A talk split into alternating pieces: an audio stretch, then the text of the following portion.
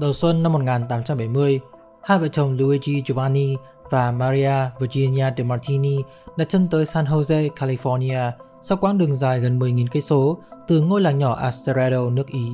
Chỉ vài tháng sau đó, cậu bé Amadeo Pietro Giannini cất tiếng khóc chào đời vào ngày 6 tháng 5. Có lẽ Luigi và Maria cũng không ngờ rằng đứa bé đang nằm trong nôi kia, thiên thần nhỏ bé của ông bà, sau này sẽ khai sinh ra ngân hàng lớn nhất nước Mỹ và giúp mảnh đất California trở thành một trong những nền kinh tế lớn nhất thế giới.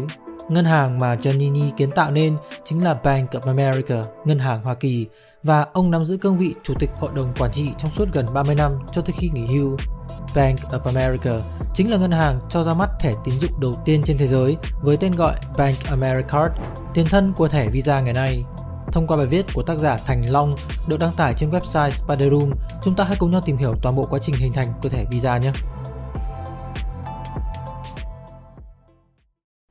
Không có tuổi thơ Amedeo Giardini hẳn đã có một tuổi thơ tươi đẹp ở mảnh đất California ngập nắng nếu như có một biến cố lớn không xảy ra vào năm ông 7 tuổi là cha ông, Luigi đã qua đời. Chỉ trong chớp mắt, bà Maria thành quá phụ và cậu bé Giannini trở thành trẻ mồ côi. Sau cái chết đột ngột của người cha, mẹ ông đã tái hôn với Lorenzo Scatena, chủ một cửa hàng tạp hóa nhỏ. Cuộc đời cậu bé Giannini rẽ sang một trường khác. Lần này, bối cảnh được đặt tại San Francisco năm 1882. Khi Giannini 14 tuổi, một số tài liệu ghi là 12 tuổi thì ông đã bỏ học và đi làm toàn thời gian dưới trướng của cha dượng. Sau đó, nhờ đức tính cần cù bẩm sinh cùng chút tài lẻ, ông bắt đầu gặt hái thành công với tư cách là người môi giới sản phẩm cho những nông trại ở thung lũng Santa Clara, trở thành giám đốc.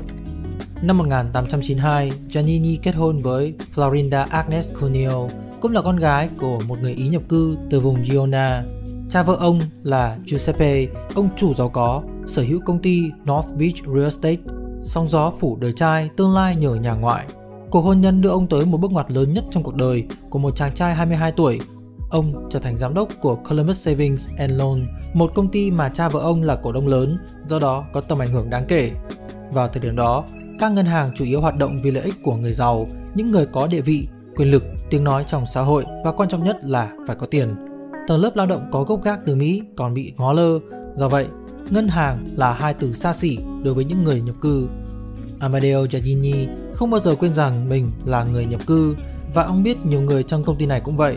Nhưng bất chấp mọi nỗ lực thuyết phục của vị giám đốc, toàn bộ thành viên khác vẫn nhất quyết khước từ ý tưởng lập một ngân hàng phục vụ cho người lao động nhập cư, điều mà ông coi là lỗ hổng thị trường lúc bấy giờ.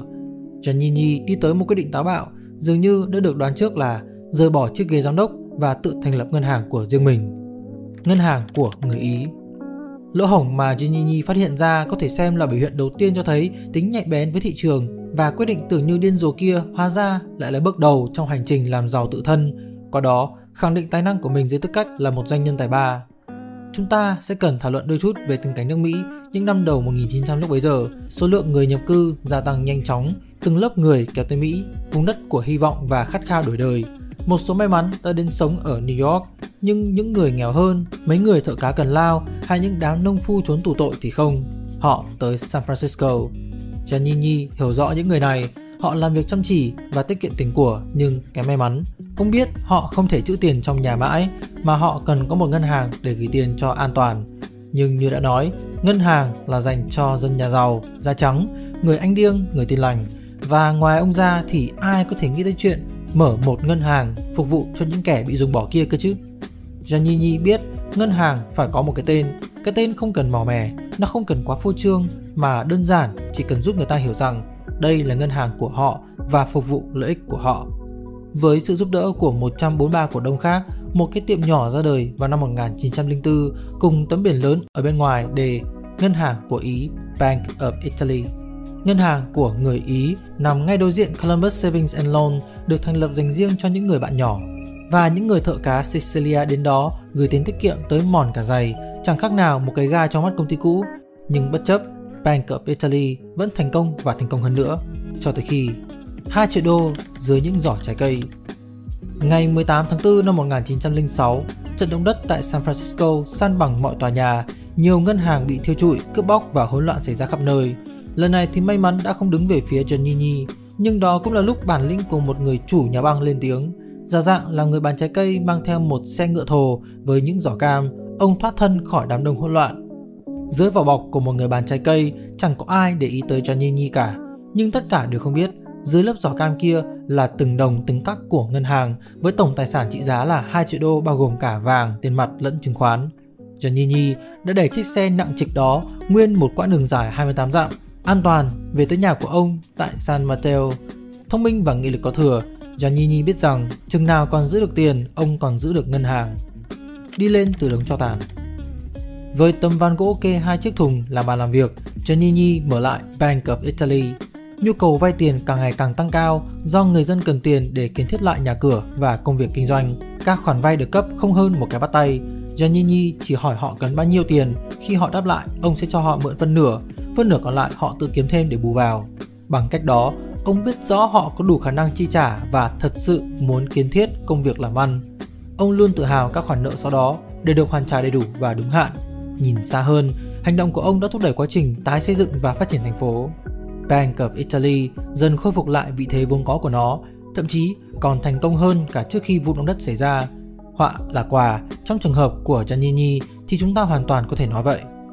Chuyển mình Bank of Italy cứ thế lớn mạnh, lăn nhanh như một quả cầu tuyết và trở thành ngân hàng duy nhất ở California có mặt ở toàn bang.